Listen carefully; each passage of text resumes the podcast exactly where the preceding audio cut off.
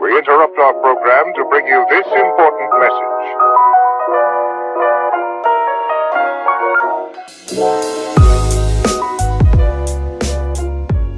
There is a difference between perfection and quality. Let's first take a look at the definitions of both. Perfection, the condition, state, or quality of being free or as free as possible from flaws or defects. Quality, the standard of something as measured against other things of similar kind, the degree of excellence of something. See, perfection is about being free of defects, and quality is about the degree of excellence. Do you see the difference? Something can be totally free of all flaws and defects and still not have any degree of excellence. Even when you compare it to other things similar to its kind, it still may not have any degree of excellence.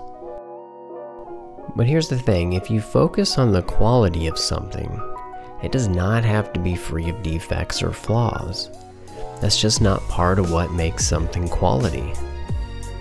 Of course, there's always the argument about how quality and perfections are subjective, and you know, if something's not perfect, it may not be built as well.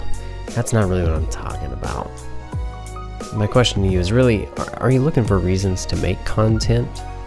Or are you looking for reasons to not make content? That's what this is all about. Getting over this perfection piece is so critical and probably the most challenging part of the whole content creating process. The fear of putting something out there into the world that's not perfect. It stems from the fear of judgment from other people. You care too much about other people's opinions, so much that you stay in this cocoon of comfort. Your passions stay dormant and it eats at you inside. You know you have a lot to bring to the world, but you're scared of what other people might say.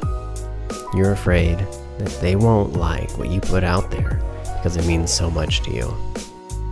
I implore you to stop worrying about it being so perfect.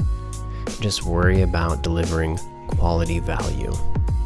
Have a great day.